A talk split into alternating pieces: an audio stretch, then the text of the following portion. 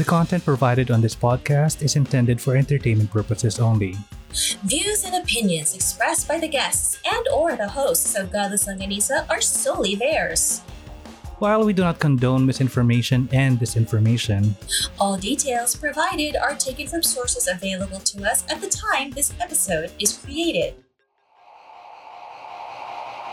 Godless Longganisa makes no claim to accuracy, completeness, timeliness, suitability, or validity of any information, and will not be liable for any errors, damages, persecution, or butthurt arising from consumption. Proceed with caution.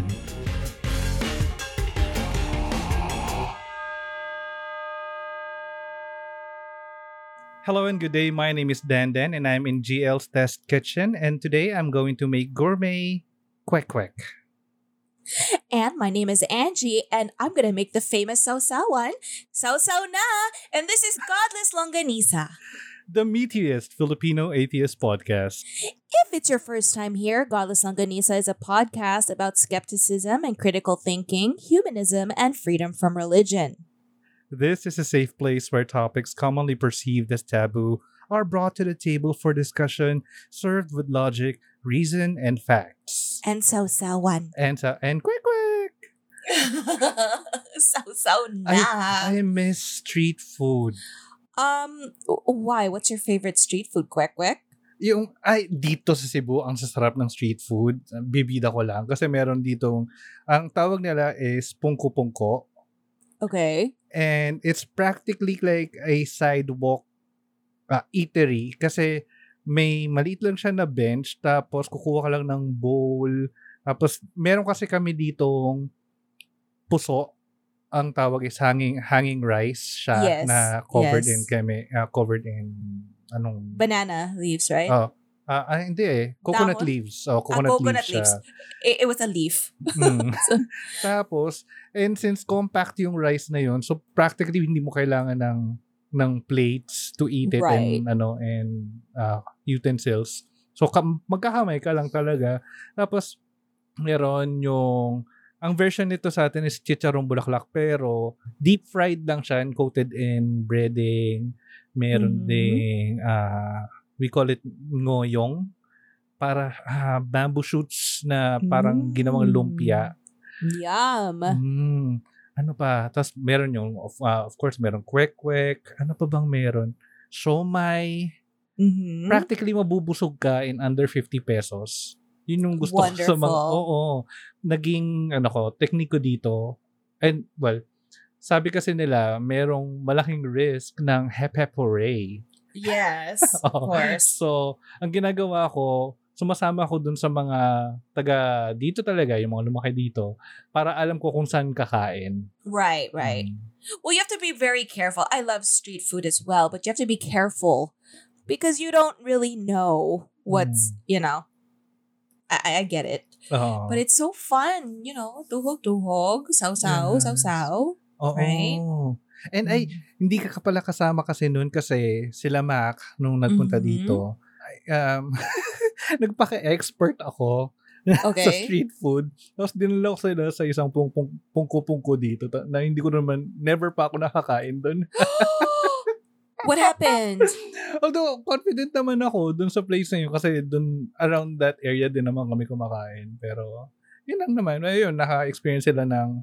Safe naman? Safe naman. Okay. Ano yung parang cake? Parang... I forgot the name. Pero they call it...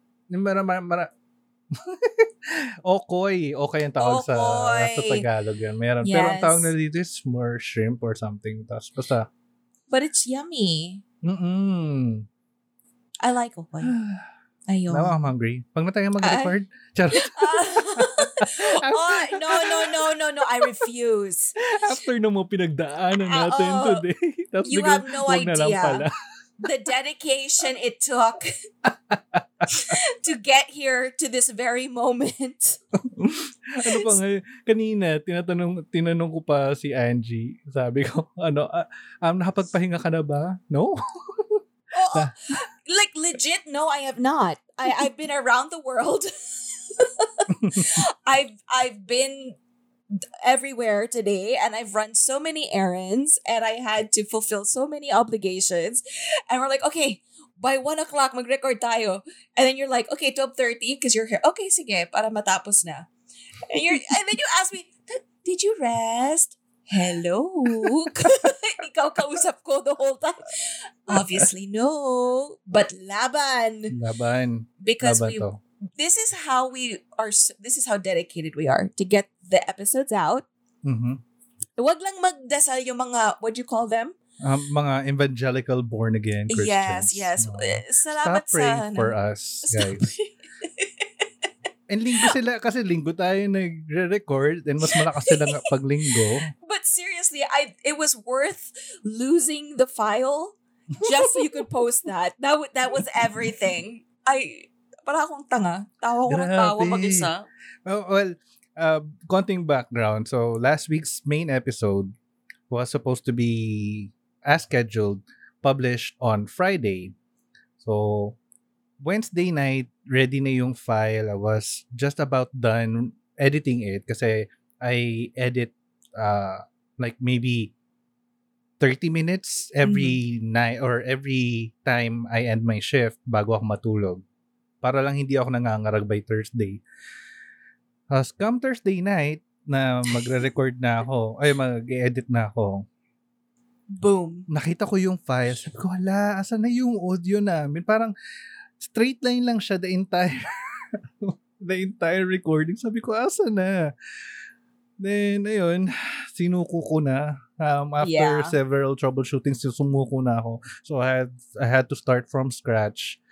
And what you guys missed on the final edit is yung maraming dead air, tsaka yung mga moments na nagsascramble ako for information, or minsan hindi na kami nagkakarinigan ni Angie, napuputol yung internet namin, and hindi siya madaling putulin when it comes to editing. Mm-hmm. So, kailangan mong hanapin yung balance ng tama ba yung lakas ng audio namin, ganyan. Mm. So, hindi ko siya basta-basta pwedeng putulin lang somewhere. Tapos, kailangan kong i-mix pa siya ng maayos para hindi magtutunog yung biglang silence na lang. Yeah. So yeah, and then of course there's the issue with my microphone. Akala ko, I did all the settings right. Why is it parang tunog lahat? Time to find out. Kailangan ko isubo lahat. Oh yes. The microphone, ha? Mm. The microphone. Apparently, I have to literally just it's almost all the way in my mouth na, guys, just to be able to get the audio. Yes. There you have it, guys. A konting sneak peek sa struggles on podcasting. It's both easy and hard at the same time. So, kung gusto nyong mag-venture sa podcasting, just let us know and we'll let you in on our struggles and yung happiness din. The love-hate relationship between you and your microphone. Oh, yes. Just ko po. Yes. One more thing pala before we continue this episode. Have you heard of that? I know we ended season 6 discussing the conspiracy theories, and we talked about the one conspiracy theory surrounding COVID-19. Mm-hmm. And more news came out, and it turns out one conspiracy theory had more weight to it than we were told. Okay, which one? Yung fact that COVID-19 or NCOV or SARS-CoV-2 virus may have leaked from a laboratory in Wuhan. Okay. So, ang earlier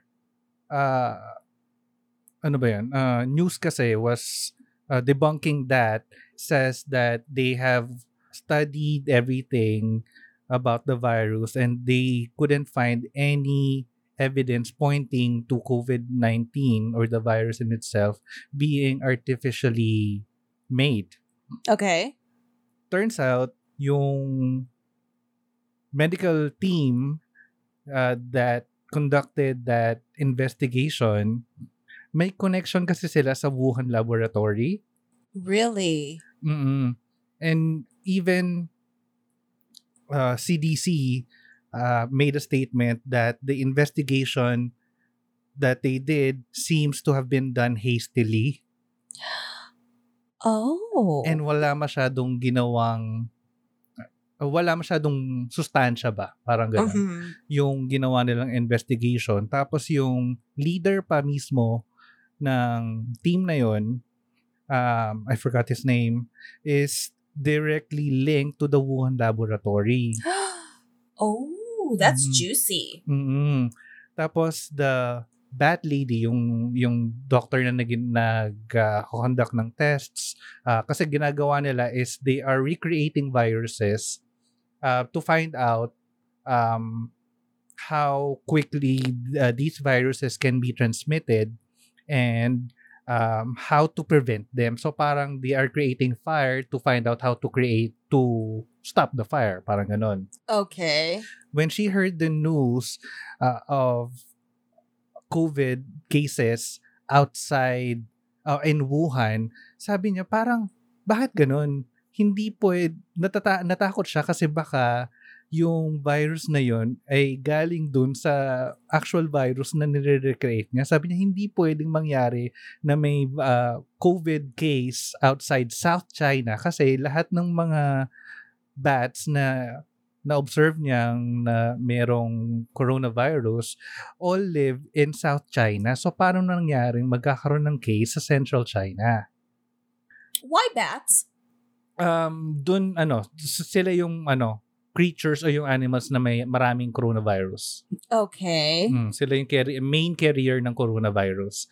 Tapos, ang sabi nila, di ba we were told pa nga na yung market sa Wuhan, China sells pangolins. Mm-hmm. Turns out walang pangolin dun sa market na yun. Really? Mm-hmm. Kasi diba ang train of thought is that bats may have transmitted the virus to pangolins, then pangolins kasi parang isa sa mga meat or delicacy sa China or sa at least sa area na yun. So the virus may have been transmitted that way. Somebody consumed the meat of a pangolin that was infected by a coronavirus. So, nakuha na yung coronavirus. So, wala palang evidence doon. Well, then that just goes to show. Conspiracy theories, people. Yes.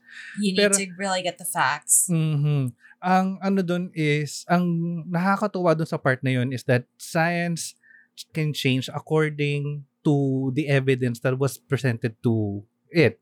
So, since may bago tayong evidence pointing to this, actually hypothesis na nga yung tawag nila more than conspiracy theory. Pero hindi nila ma-elevate from hypothesis to a theory yung idea na to kasi hindi sila makapag-conduct ng test. And the people who are supposed to be conducting the tests or investigating are not allowing people to investigate the case. Siyempre. So, that's what I don't like, is when they don't want you to investigate and you need to investigate. Sorry, isusubo ko muna ha kasi medyo nakalimutan ko kailangan isubo. Ayan, no, it's just very sad. And this goes in every aspect of life these days. How do you expect to solve the problem if you hinder people from knowing all the facts so they can figure it out? Correct. It's a puzzle, but then you're holding back several pieces of the puzzle. So they're never going to form the picture. They're never going to complete it. Correct. Right. And at the same time, it's not helping to further the investigation or to further the study if you're muddling people with ideas or far-fetched ideas. Yes, exactly. Ingat tayo sa mga pinagsasabi natin. So, but you know what? That kind of connects to today's topic. Ooh. Wouldn't you say? Like, how can you come up with a logical explanation if everybody would prefer the conspiracy or the, what did you call it? The,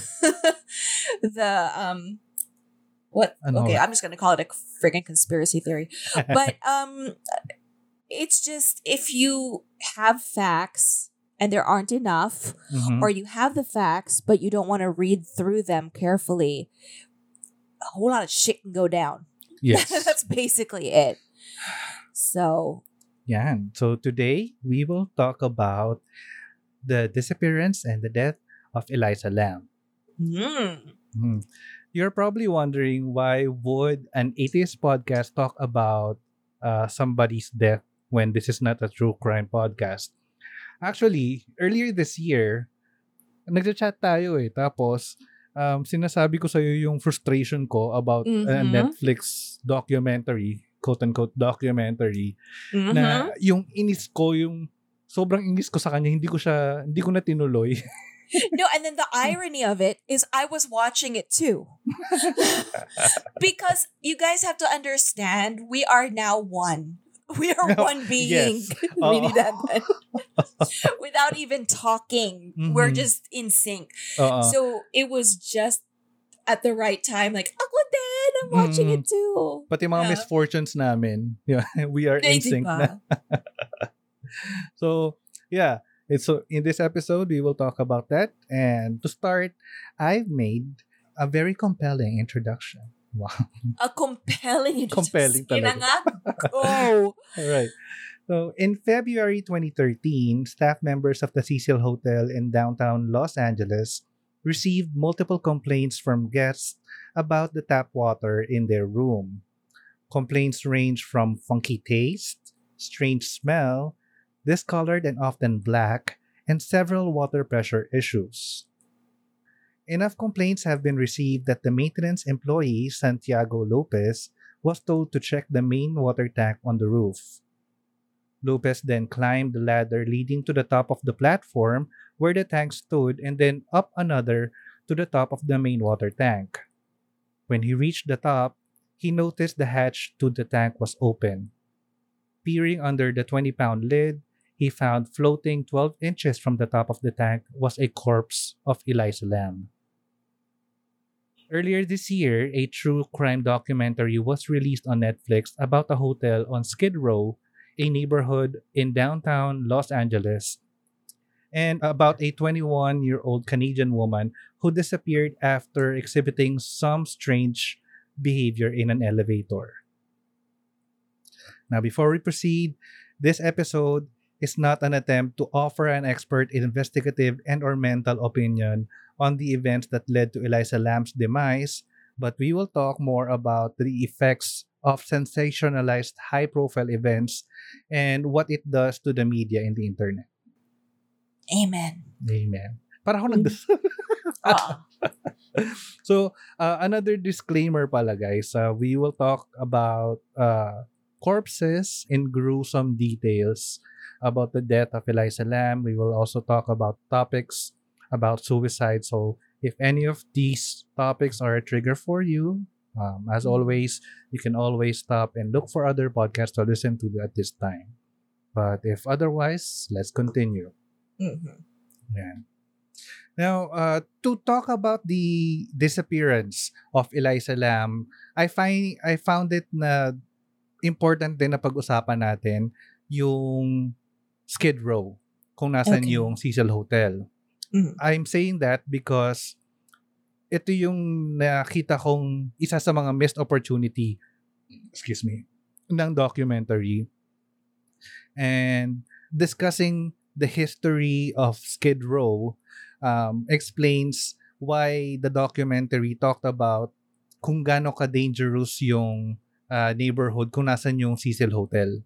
Kasi may part nun, lalo sa first part ng documentary, pinakita nila na lumabas si Elisa Lam and in-imply nila na dangerous yung neighborhood na yon. So bakit lumabas si Elisa Lam? And isa yun sa mga theories nila to try to explain the disappearance and death of Elisa Lam. Okay. Alright, so proceeding with the story, let's talk about the etymology kung bakit tinawag yung area na yon na Skid Row. Now, the term Skid Row or Skid Road refers to an area or of a city where people live who are on the skids. This is derived from a term in the logging industry. So practically parang pagkatapos putulin yung mga logs, pinapaalon sila sa either body of water or sa parang nilagyan ng oil ng mga skids or yung road, parang ganon. Mm-hmm. Like a track or a trail for them. Parang ganon, yes. Mm-hmm. Now, yung after nila gawin yun, yung mga loggers would often stay at the bottom of the road where they would wait for transportation pabalik dun sa taas ng hill. Okay. Mm. Throughout history, the term began to be used for places where people with no money and nothing to do gathered. Basically, when you're spiraling out of control, you have no control over your life. Parang ganon. So, yeah. Kasi yung term kasi na skid row, yung parang nakatambay, parang ganon. Nakatambay ka sa gilid ng kalsada, ganun. Aha. Uh-huh. So, yeah. And maraming na-observe dun sa area na yon or sa neighborhood na yon na maraming homeless and mga actually tent city yun eh, na mga nakatambay lang yung mga tao dun. Right. You have to also keep in mind when you say Skid Row, a lot of these homeless people are also addicted to something. Mm-hmm. Some are not, they're resorting to any kind of income, which means either they're slinging the drugs or they're shooting up the drugs or they're prostituting, just anything. Yes. Petty theft, because they have literally hit the rock. That's like the rock bottom. Yeah. So. Yeah. Now, the Skid Row in this neighborhood was described to have nearly 5,000 homeless people. That's a lot. And it is a 50-city block neighborhood right in the heart of downtown Los Angeles. A hard border was drawn around this neighborhood to contain the city's least wanted people, with nearly half of the population considered to have serious mental illnesses, with a life expectancy of 48 years old. Oh my gosh. Ang life expectancy of an average American is 78 years old. Kung dito ka, napasama ka sa population na to, ang life expectancy mo lang is 48 years old. Grabe. Okay. Now, surrounding this small block of streets are highly developed districts that every year become more shiny and more expensive. Dito mo makikita, pag tumingin ka dito, pag tinignan mo nga yung map, makikita mo yung contrast ng mga buildings.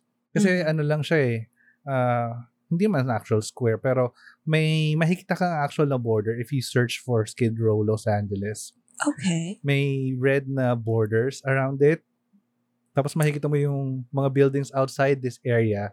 Sobrang developed, sobrang gaganda, pero pagdating dito, right. Makikita mo decaying na yung mga, sobrang old na yung mga buildings. No, technically, we have that here in the Philippines as well. Yes. I just don't think it's called Skid Row. Mm-hmm. And it's not necessarily, because when you say Skid Row, it's very specific as to what their lives are like. Mm-hmm. But I actually included that in a response I gave regarding like, what is it to help people in the Philippines? Mm-hmm. And it's, haven't you guys noticed? I mean, you go over to Taguig and you see all these skyscrapers, you see these office buildings, these condos, but then to the side, you see squatter areas, shanty towns, makeshift houses. And then what did the government do? They just kind of put up these walls along the highway to kind of hide it. Mm-hmm. So this is not this is not just in the US, guys. Look around you.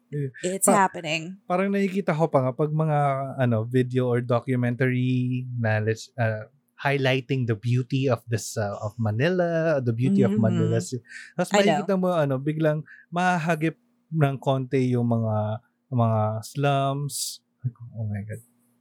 Yeah. Mm-hmm. Kitang-kita yung border talaga na between the rich and the poor sa Pilipinas. It's a solid line, guys. Mm-hmm. It's not even like fine line. No. It's this big ass wall. It's a big line. Yeah. It's a big border. Gusto kong naniniwala pa kayong nasa isang bangka tayo. Mm-hmm. You are delusional, guys. Correct. All right. So continuing, when California was first taken from Mexico to become part of the United States, thousands of Americans started moving west to California. Some were looking for gold and some were looking for a new start or a fresh opportunity. Mm-hmm. And when this happened, they built a railroad across the entire United States. And this railroad ended in Los Angeles, exactly where the modern-day Skid Row is. Now, this explains yung boom ng population sa area na yon. Ngayon, sa boom ng population na yun, hindi naman lahat ng mga lumipat sa Los Angeles or sa California nakakahanap ng magandang opportunity or gold. And marami sa kanila ends up na hindi nakakahanap ng magandang opportunity. Right. Now, dahil dun sa boom ng population na yon, nag-start na rin magtayo ng mga hotels, yung mga tao dito, na pwedeng pag-stayan ng mga gustong humanap ng magandang opportunity sa California. And one of these hotels is the Cecil Hotel, which was built in 1924. Ito na. Yan. Now, this area developed a reputation as being full of transient people coming to the West with dreams of gold and a new start. However, some ended up with neither, no jobs and no homes. And it became a part of a town that no one wanted to go. So by 1930s, Skid Row was home to as many as 10,000 homeless people, whoa, alcoholics, and others in the margins of the society. Okay. As Los Angeles grew, so did the bad reputation of Skid Row and so did the homeless population. The neighborhood was sort of for the untouchables, and in the 1950s, the area evolved into a place where alcoholics and other people down on their luck could get a meal and bed. Okay. One columnist even wrote, "Don't help this class. It is a crime against the community to do so." Oh, that's a tough one. Diba? Ang bad. Yeah. The Cecil was eventually constructed, like I mentioned, in the 1920s, and it was actually... kung titingnan mo rin, kung babalikan natin yung map, makikita natin na nandun siya sa border ng Skid Row. Okay. In the 1970s, city planners and politicians started re-envisioning downtown Los Angeles by drawing lines on maps to contain the growing population of mentally ill and homeless. Mm-mm-mm. Ang plano nila is i-bulldoze yung mga old buildings to make way for this new business district na in-envision nila. Ngayon, yung original plan na dapat kasali yung Skid Row. Pero nag-object yung community leaders ng Skid Row kasi kapag ginawa nila to without resolving the issues ng mga mentally ills, ng mga basically ng mga tao doon sa neighborhood na yon, they would just create more micro Skid Rows. Yun yung sabi nung isa sa mga leaders ng community. Mm-hmm. So, ang solution nila, they constructed public bathrooms and benches and public spaces, and sabi nga nung mga politicians is this is to serve as a magnet to hold the undesirable population elements in Skid Row. Para kunwari alam ng mga tao kung saan sila lulugar. Ganun yung practically idea niya. That's not going to end well. I know. Tapos, ang nilagyan nila ng harsh lighting yung area. Para siyang prison lights nga kung dinidescribe. Right. Tapos, ang masama pa, walang city or government services masyado doon other than the police na laging pumapatrol doon. And I bet they don't really care to stop when they're patrolling. Yes. Kasi ang gusto nila is lahat ng mga homeless is makontain doon sa area na yun. But they're not animals. I know. Lumala yung problema ng homelessness sa Skid Row in the 70s, 80s kasi dumating na si Reagan and dito na niya pinush yung yung drug war, yung war on drugs ni Ronald Reagan. Mm-hmm. So lalong lumala yung problema. Hindi nila ina-address kasi yung problema na may mga taong may mental illness dito, may mga drug may mga drug addict. Ang band-aid solution nila was to contain the people in that area lang talaga. Right. Basically a short-term goal. Mm-hmm. A short-term solution. Yes. Mm-hmm. Yun, gusto ko lang i-highlight yung problem na yun sa Skid Row since ka na pakita rin to dun sa documentary. And this time, let's talk about the history of the Cecil Hotel. Now, the Cecil was built in 1924 by three hoteliers. Hindi ko na sabihin yung pangalan nila. Mm-hmm. And it was meant to be a destination for business travelers and tourists. When it was made, it was designed in the Beaux Arts style, and the hotel cost $1.5 million to complete and boasted an opulent marble lobby with stained glass windows, potted palms, and alabaster statuary. Fancy. Shal, diba? Now, many investors took notice of the Cecil with the knowledge that several similar hotels had been established elsewhere downtown. However, within 5 years of its opening, the U.S. sank into the Great Depression. Ah, bad timing. I know. And dahil sa Great Depression na to, the hotel saw the decline as Skid Row became increasingly populated with transients. So practically, they started as social na hotel. Mm-hmm. Pero to keep the business up, they started accepting transients na ang dito lang na nakikita yung yung iconic na sign nila sa gilid. Uh-huh. So the sign says Hotel Cecil low daily weekly rates 700 rooms. And originally instead of daily it says monthly.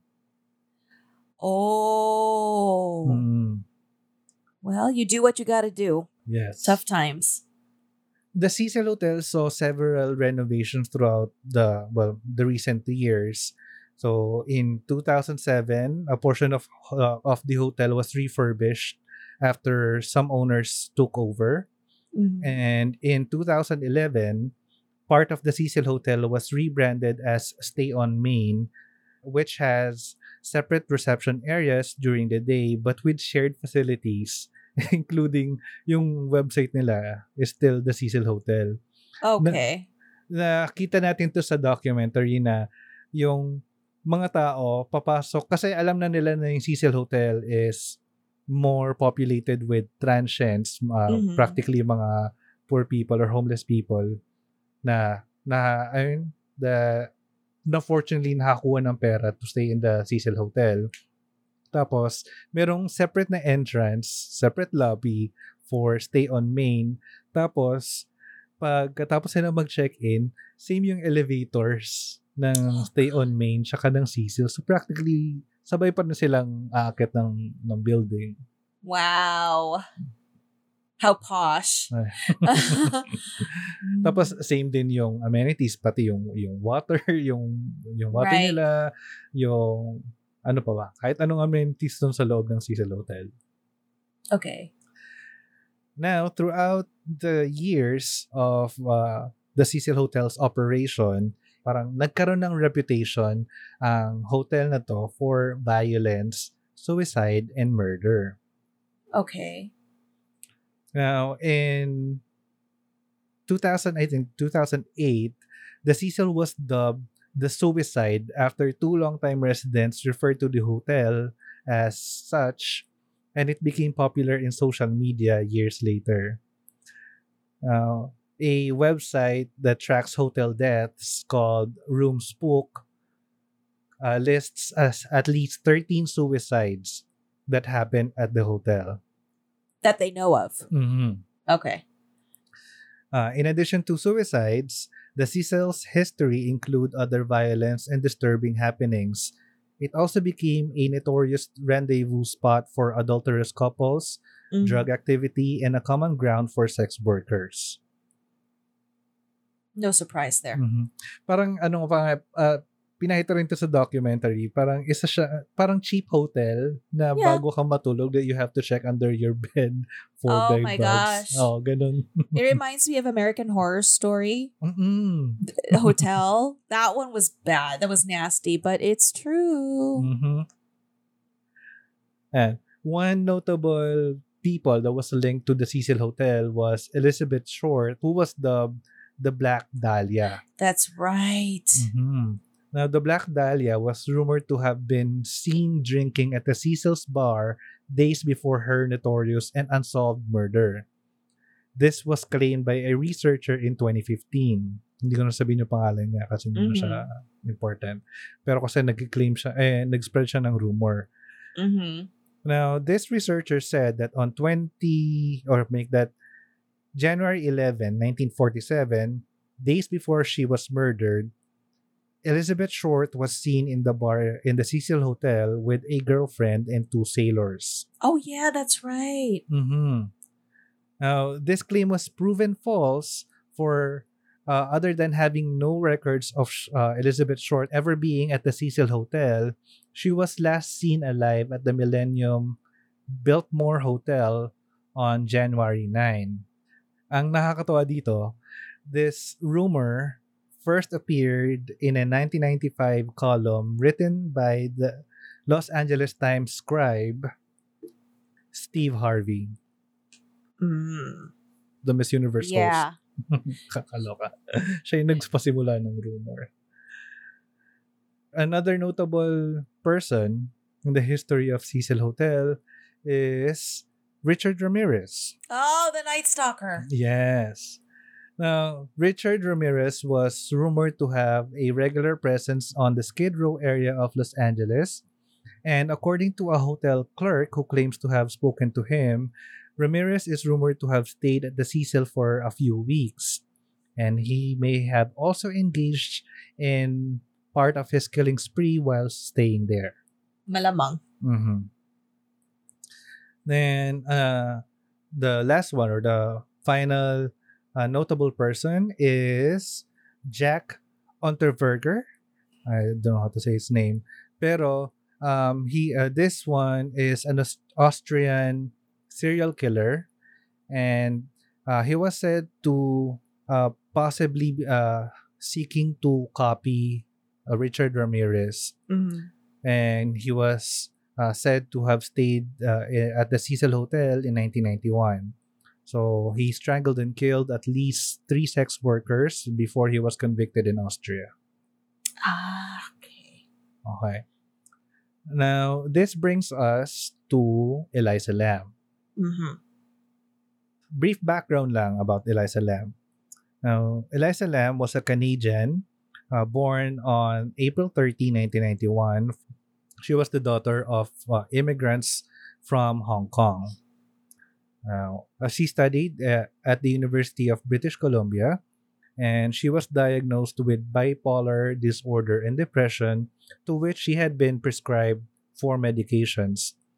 Now, according to her family, who supposedly kept her history of mental illness a secret, Lam had no history of suicidal ideations or attempts, although one report claimed she had previously gone missing for a brief period. Now, prior to her trip to the United States, meron siyang blog. So, dun niya ina-express yung mga thoughts niya. And ito na rin yung isa sa mga nagbigay sa mga tao ng clues na disappearance and eventual death ni Elisa Lam. Okay. In 2013, she did not enroll at the university. Pinahita rin sa documentary that she started feeling more and more lost, and she is parang nararamdaman na niya more about yung mental illness niya. So, parang feeling niya kailangan niya magkaroon ng eat, pray, and love moment. What she did is she traveled alone to the United States and made her way to California on board Amtrak and intercity buses. She even visited the San Diego Zoo, and to which she posted photos on her social media and made an entry to her blog. So, na-mention din yun sa documentary. Parang while listening to her documentary, parang napapakringe ako kasi naalala ko yung mga blogger days ko ng around this era, 2010s. Mm-hmm. Nabalik why? Kasi mas bata ako nung time na yun. So, naiisip ko yung kung paano ako magsulat na mas overly dramatic, ganyan. Looking back now, and actually, inaasar pa rin ako nila Glenn about this kasi doon kami nagkakilala ni Glenn sa vlogging circles mm-hmm. namin. Tapos, inaasar ako lagi ni Glenn dun sa writing style ko at that time. Na ayoko nung balikan ngayon. Naiinis ako na buhay pa rin yung vlog ko na yun. It's part of the history. It's part of the journey. Just accept it. Yeah. #journeys. Yes, exactly. So basically, Elisa, she also had her journey. Mm-hmm. Mm-hmm. And she was documenting. Is that a word? My goodness. #journeys of pagodness. But yeah, she was documenting her trip and her feelings mm-hmm. and her moods. Yes. Now, after posting that, she then arrived in Los Angeles on January 26th and 2 days later, checked in at the Cecil Hotel. Initially, she was assigned a shared room on the 5th floor of the hotel. Pero she had to be moved to a room of her own 2 days later kasi nireklamo siya ng mga roommates niya for her quote-unquote odd behavior. This is according to the lawyer of the hotel. I'm assuming they had statements. Mm-hmm. Okay. May na-mention to sa documentary na ito rin yung inis ko sa documentary kasi hindi nila na-highlight yon. Parang dinisregard nila yung part na yon na key sana doon sa disappearance and eventual death ni Elisa. Mm-hmm. Now let's move on to her disappearance. During her trip, she made constant contact with her parents in British Columbia. However, this stopped on February 1, 2013, which was the day that she was supposed to check out of the Cecil Hotel and leave to go to Santa Cruz. Now, when her parents didn't hear from her on this day, they started calling LAPD and they flew to Los Angeles to help with the search. Now, according to the hotel staff on this day, she was last seen alone. And another person, which is a manager of a nearby bookstore, she was seen and was described to be pretty friendly naman and medyo maganda naman daw yung mood. Sabi pa nga, she was outgoing and very lively and friendly. Mm-hmm. Kasi she was looking for gifts to bring home to her family. Okay. Yun yung isa sa mga statement ng mga witness. 2 weeks after she was last seen, hindi pa rin nakikita si Elisa. And dito na nirelease yung video ni Elisa Lam sa elevator. Okay. The infamous video. Oo. Kung napanood nyo na yung video na to, medyo odd yung behavior niya dito kasi para siyang may tinataguan. Kasi after niya pumasok sa elevator, pipindot siya ng mga buttons dun sa elevator tapos magtatago siya dun sa gilid. Mm-hmm. And ito na yung naging ugat ng mga conspiracy theories ng mga tao na she may have been hiding from someone. Tapos nagpalala pa dito kasi during the entire video, hindi nagsasara yung elevator door. Well, she pressed like how many buttons? Oh, I mean, it's not rocket science. Oh. Okay. Tapos ito pa yung I'm not sure kung hindi parang dun sa documentary rin mismo, yung isa sa mga investigator nung review yung video, sinabi niya na pinindot ni Elisa Lam yung open or keep open na button doon sa elevator. That's why the elevator was not closing. But see, that makes sense. Mm-mm. We cannot accept this. It's just too simple, guys. Totoo. I mean, you get into an elevator in any building, especially an old, slightly decrepit, been there since the 20s. Mm-hmm. You press all the buttons, chances are it's going to go like, what? It's going to get kind of like, okay, we need a minute to process which floor. And I think she did hit one of those buttons was the stay open. But see, we cannot accept this because Totoo. It just makes too much sense. Tapos isa pa sa mga conspiracy theory na nabuo ng mga tao is that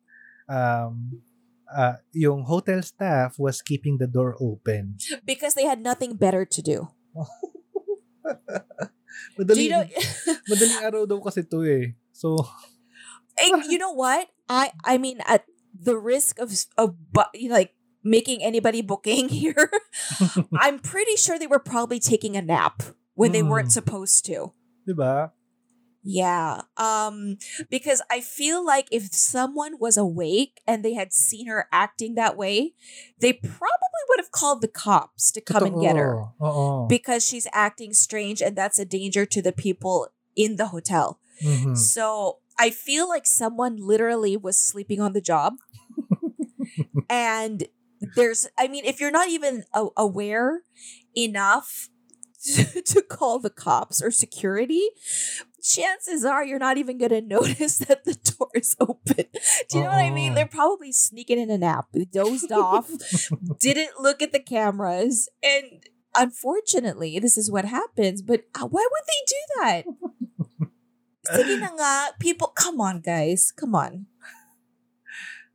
Isa pa yung overly analyzed footage dito is may nakitang paa sa corner ng video or dun sa corner ng labas ng elevator. So sabi nila, this couldn't be Elisa's foot kasi mali daw yung angle, so probably baka ghost daw.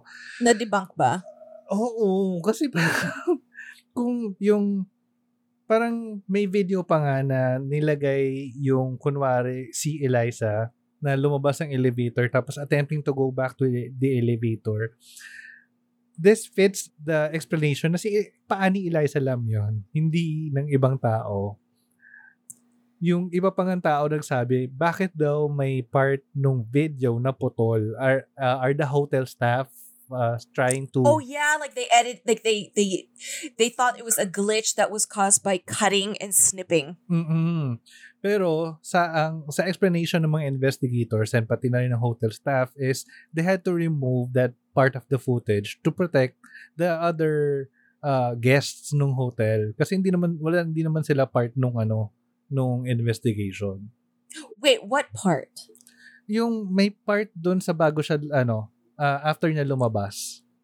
There was like another guest in the frame. Oh.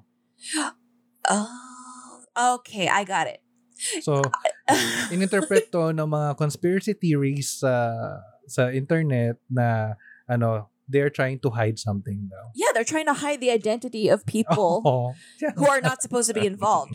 It's kind of like, it reminds me of the video. I know it's not exactly the same, but the video of, remember the case? I'm not going to say the names or anything, but the stewardess. Oh, yeah. The flight attendant. I get it. You need to say who she's with. Mm-hmm. But then they also said, well, look at that. Snip here, snip there. Look at this. Guys, just because it's CCTV... Mm-hmm. It's not 100% catching everything the way that you think it's appearing. Do you know what I mean? Yes. They have lapses. Some of these videos have time lapses because it only updates every few minutes. So you're going to miss something. Yes. Or catch something a few seconds later. I mean... You cannot... Hirap mag CCTV na hindi siya time-lapse kasi napakalaking file nun na ikikip ng computer ng hotel mismo. And remember, the cops, the investigators, even the parents, I'm sure, have seen all the footage. What they released to the public is already snipped. Mm-hmm. Because you nosy motherfuckers don't need to see every single face of every single person who decides to have an affair and decides to go hook up at the Cecil Hotel. Correct. You know what I mean? You don't need to see every single down and out person. You don't need to see every backpacker. Nakakaloka kayo. Why do you need to see those things? Ang isa pang part naman nung conspiracy theory about Elisa Lam is nag-conduct kasi din ng search nung time pa lang na nawawala or reportedly missing si Elisa. And isa sa mga areas na sinearch nila was the rooftop. And nung pinapanood ko and wala pa akong idea totally sa kaso ni Elisa Lam, nung na-mention na they searched everywhere in the roof, sabi ko, bakit hindi nila na-mention yung water tanks? Okay. Na hindi ko pa nga alam na nandun si Elisa Lam. Sabi ko malamang na-miss nila yon. And hindi na-highlight din yung part na si Santiago Lopez, sa earlier statement niya, sabi niya sarado yung lid ng tank. Mm-hmm. Pero later sinabi niya na nung na-discover niya, bukas yung water tank. Ang naisip ko dito is kung bakit niya sinabi na sarado yung lid, kasi matatanggal siya sa trabaho. Yeah. Yeah. Pwede. Kasi siya yung matuturong may kasalanan kung bakit na parang negligence sa part niya kasi dapat part ng trabaho niya is kailangan sarado yung lid na yun. Yeah. Yeah. You guys have to realize these are people who they're working in. I don't care how posh they think they are changing their name. I really don't. They are what they are. Mm-hmm. And that is their reputation as a hotel. So you have to keep in mind, like, these people are not going to go down for you. They're not going down for your hotel. Sorry. It's not going to happen. So, yeah, it's self-preservation at this point. Correct. So, yeah. Ngayon, ano yung official statement ng mga investigators? On February 21, the Los Angeles Coroner's Office issued a finding of accidental drowning with bipolar disorders as a significant factor. The full coroner's report released in June stated that Lam's body had been found naked, clothing similar to what she was wearing in the elevator video was floating in the water, coated with a sand-like particulate. Her watch and room key were also found with her. Lam's body was moderately decomposed and bloated. It was mostly greenish, with some marbling evident on the abdomen and skin separation evident. There was no evidence of physical trauma, sexual assault, or suicide. Toxicology tests showed traces consistent with prescription medication found among her belongings, plus non-prescription drugs such as Sinutab and ibuprofen. Sounds like she had. I'm so sorry, but that's that. I'm sorry to cut you off, but can I just point out the ibuprofen and the Sinutab? Mm-hmm. It's like she had a cold. Oo. Diba? And naalala ko lang na isang part dito is sabi nila paano daw nakaakyat si Elisa dun sa rooftop kung may alarm yung rooftop and yung lid din nung water tank is mabigat. Ito, merong fire exit na practically ladder siya, paakyat dun sa rooftop na yon na kung gugustuhin mo, makakaakyat ka talaga dun sa rooftop na yon. Tapos, without having to go through the actual entrance sa loob ng building to the rooftop and na hindi na natitrigger yung alarm. Tapos, yung lid is not too heavy. It's just 20 pounds. Na kung determined ka, kaya mo siyang buksan. Isn't 20 pounds like, how many kilos yan? Divided by 4, parang 5 kilos? Teka. No! Teka. I'm sure. Pounds to kilos. Friends and listeners, mahina kami sa math, so sandali lang po. Paki-convert. Sorry. 20 pounds pala. Sorry. 20 pounds is, I think, 10? Oh, yeah. 9 kilograms, actually. Okay. So, yeah. Mm-hmm. Kaya, kayang-kaya yan. Oo. Making her out to be so weak. Mm-hmm. To continue sa findings ng mga investigators, sabi nila, a very small quantity of alcohol, about 0.02% percentage grams was present, but no other recreational drugs was found. Investigators and experts have, however, noted that the concentration of her prescription drugs in her system indicated that she was under-medicating or had stopped taking her medications recently. Mm-hmm. Ayun na. While watching the documentary, that part was mentioned in passing. Kaya iritang-irita ako sa documentary. Yeah, that's true. Mm-hmm. Mm-hmm. And isa pa sa nagpa-trigger talaga sa akin, yung kinainisan kong part dito was they highlighted a part na may isang guest sa Cecil Hotel that goes by the name Morbid. Oh, he was so hot. Mm-hmm. He is hot. Actually. Mm-hmm. Well, pero in the documentary, he was described as a death metal musician who, quote, seems to be obsessed with violence and death. And like I mentioned, he was staying at the Cecil Hotel. People found a video, parang nung nalaman nila that this Morbid guy was staying at the hotel at the same time that Elisa was staying at the hotel, they started digging into his videos. Mm-hmm. And they found a video posted days after Elisa's death. And they found that this music video was about a girl who was running for her life until she was eventually murdered. Digging further, they found another video that has Morbid appearing to have parang may mga blood na tumutulo galing sa mata niya. Tapos, nakita nila yung mga pictures sa wall sa likod ni Morbid. And one of the picture has Ted Bundy and Black Dahlia. Right. Who, kung na-capture nyo kanina, was rumored to have stayed at the Cecil Hotel days prior to her death. Ang nakakainis dito is they started linking everything, yung parts na si Ted Bundy, si Black Dahlia, na wala namang kinalaman sa Cecil Hotel.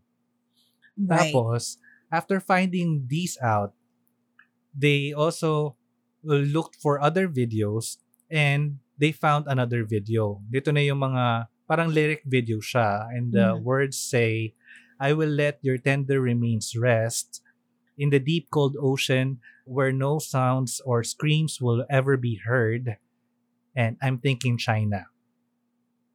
So people started connecting these details, and they thought na baka may kinalaman siya kasi parang it's like he's announcing to the world na yung ocean was the water where Elisa was found. Ay, grabe naman na connection. Tapos yun sa part sa I'm thinking China, Elisa has a link or has a Chinese descent. She was from Hong Kong.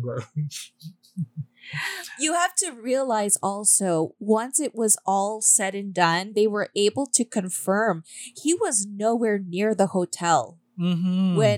When she disappeared and died. Correct. So it was just a coincidence that he had been a guest there, and he just happens to be this actually very soft-spoken, good-looking guy who likes to write morbid shit and express himself that way. And people just decided, we're going to beat the crap out of all these song lyrics until we get what we want out of them. Let's misinterpret it all just like the Bible, and let's twist it to suit our needs. That's what happened to the guy. I'm like, so I'm defending him to death because he was suicidal. He got death threats. Totoo. He lost everything. He didn't want to make music anymore. You don't have to like his music. It's just the fact that he was an artist and now he can't do his art. He can't do what he loved. He's getting death threats. He can't leave the house. Even when he was cleared, people are like, no, you're still the asshole who killed it. No, they've already cleared him. It's legit. And then to the point where he wants to just die over something that the internet.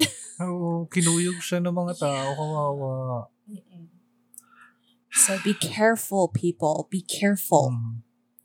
That ends my piece on Elisa Lam. And parang to quote our favorite death YouTuber, si Caitlin Doughty, sabi niya, part of facing death is looking for the realistic and not sensationalized answers. Yes. I'm gonna go back because my pretty brain is going to try and tie this all together. I know before we even started, you said you felt the need to tie to really focus on Skid Row. First of all, I think we need to think, why would someone? She had the means, I'm sure, of all the places to stay. What drew her to this hotel? Actually, it's not the greatest. You know, it doesn't have the best reputation. It might have been a little bit cheaper, but LA, you can find other places. The fact that you're dealing with a lot of people who had mental issues, and it kind of mirrors her. She was just fortunate enough to have the means to have medication. And a room and be traveling. I think it's just unfortunate that she was probably not taking the meds the right way. And we don't know the combination or the effect of taking Sinutab and ibuprofen and your medication. And she probably had a beer somewhere down the line or a glass of wine. We don't know what that combination could have done. So I think we people overstepped with this. They overdid it. I know you wanted to focus on the fact that the hotel is literally surrounded by mental health issues that are being ignored. And then you go to this one person, this poor girl, and then her mental issues are still being ignored. Correct. Why? What is it about the mental health issue that nobody wants to accept? Awkward silence. No, but I'm serious. What is it about that theory? You know what? The poor girl was not. Maybe she wasn't even on the right amount of meds. Maybe she had a different prescription. Maybe they needed to up the meds. We don't know. But what is it about that theory that people just don't want to accept? Correct. It's nothing to be ashamed of. It happens. So it's like, wow. Ang lalim ng yung hugot nito. The people for so many decades were hiding and trying to ignore the issues around the hotel, and they're still trying to ignore what happened to her. I don't think anybody went out to purposely kill her. I really don't. Yeah, me too. Yeah. And what was the one that you said that they didn't focus on? The roommates? Yung roommates na yung na dapat kasi that she was already displaying odd behaviors, right? Kaya siya nilipat sa ibang room na originally nga nandun siya sa 5th floor and easier yung access nun sa rooftop. Ang isa sa mga nahagging na idea was that she might have confused her hotel rooms. Na dapat dun siya sa room na kung saan siya nilipat pero nagpunta siya doon sa room na originally naka-assign sa kanya, kaya siya nakaakyat dun sa rooftop. Okay, that one is a bit really far. No, come on now. I don't care how drugged out you are, how drunk you are, how out of it. That's a really far stretch. Yeah, let's not. But I don't know. I'm sorry. The only negligence I feel is on the hotel is when the roommates already complained, and when the fact that she was doing that weird stuff in the elevator, they could have already called authorities and said, okay, we can't take her. We think there's something wrong with her. And what I didn't like about that documentary was how nonchalant the manager was. You know, it's like, you're such a bitch. Like, it's just, I get it. You have to protect the establishment. Mm-hmm. But when you're that clueless, I don't know, there's something clueless about her. I just didn't like it. Well, I think we talked about this part, pero ang take ko naman was that she was given the villain edit. Na I feel that she was she was more focused on trying to protect, or she was doing her job to protect the reputation ng hotel. Parang masama na nga yung reputation ng hotel na yung mga nagsistay sa kanila na either suicidal hotel na nga sila or mga criminals. Serial killers. Serial killers dun sa nagstay sa hotel. Tapos dadagdag pa tong disappearance ni Elisa Lam. So parang she was doing everything that she can to present the hotel in the best way possible. And by doing so, nabigyan siya ng villain edit ng documentary. That's possible. That's possible. But I think no matter what's going to happen, I mean, even if it's already been... I think it's already a cut. And I mean, perhaps the only mystery here is why? Why the rooftop? Why the water tank? But other than that, I really think it was just something to do with her health. Mm-hmm. And this is why we need to talk about mental health issues more. Correct. Why is everybody so afraid of it? Yung minsan pa nga to a point na pag may, let's say, may magpo-post sa social media about certain issues, na minsan may mga taong natatakot mag-post sa social media about how they feel kasi they are afraid to be judged na baka nagdadrama lang yan or papansin. Well, okay, let's be fair because social media is also this platform now where we don't know what's real most of the time. Correct. So I think what has to happen is that people who have doubts about their own mental stability need to know they can go somewhere or talk to someone. It doesn't have to be on social media because people are judgmental. People are bastards when it comes to anything that's posted. I'm guilty of that too. But I'm being honest. I'm being honest, right? It's just in a case like this where she was already keeping a diary and explaining it, and the parents knew that she was kind of not stable, but they let her go anyway. And then they come around and they sue the hotel. Come on now. How are you going to sue the hotel? That's like the victims of the Night Stalker suing the hotel because they put up the serial killer for a couple of nights. What is the point? You can't do that. It's not right. I don't like the bitchy manager, but it's not their fault, you know. And babalik din natin sa point na yung mga ideas or mga theories na binabato natin sa conspiracy about this case is not in any way helping the family to get over the death of their daughter. Nakakalimutan ng mga tao na may tao sa kabilang side ng story na to, and may mga taong na gustong makarecover dun sa trauma nung nangyari. And by them trivializing or sensationalizing yung mga conspiracy theory nila dito na saying na it was about the bad spirits of the people who died in this building, or tapos isisisi pa dun sa mga sa crime around that area.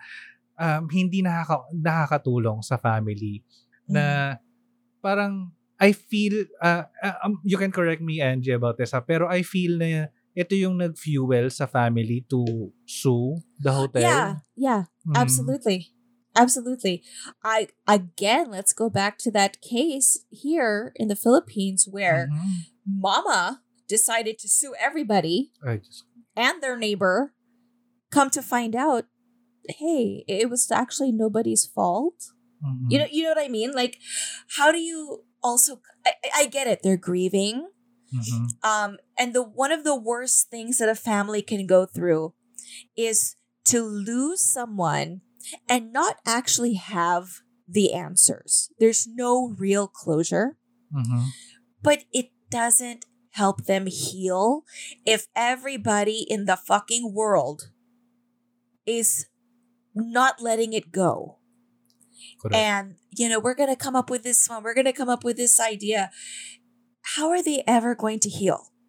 If you keep pouring salt in the wound, like just when they're about to heal, you rip the wound open again.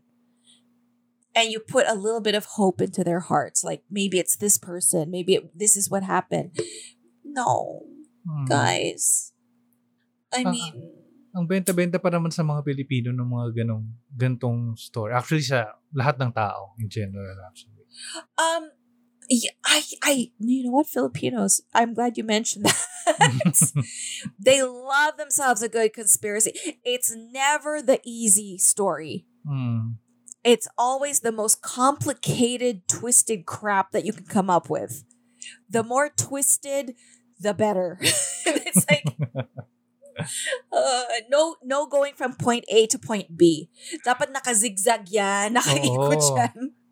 Tapos may part pa na may kakausapin silang spiritista, kung may sasaniban, ganyan. Absolutely. Or may himatay na family member. Okay. Yeah. Oh, they're trying to speak to us. No. She's not.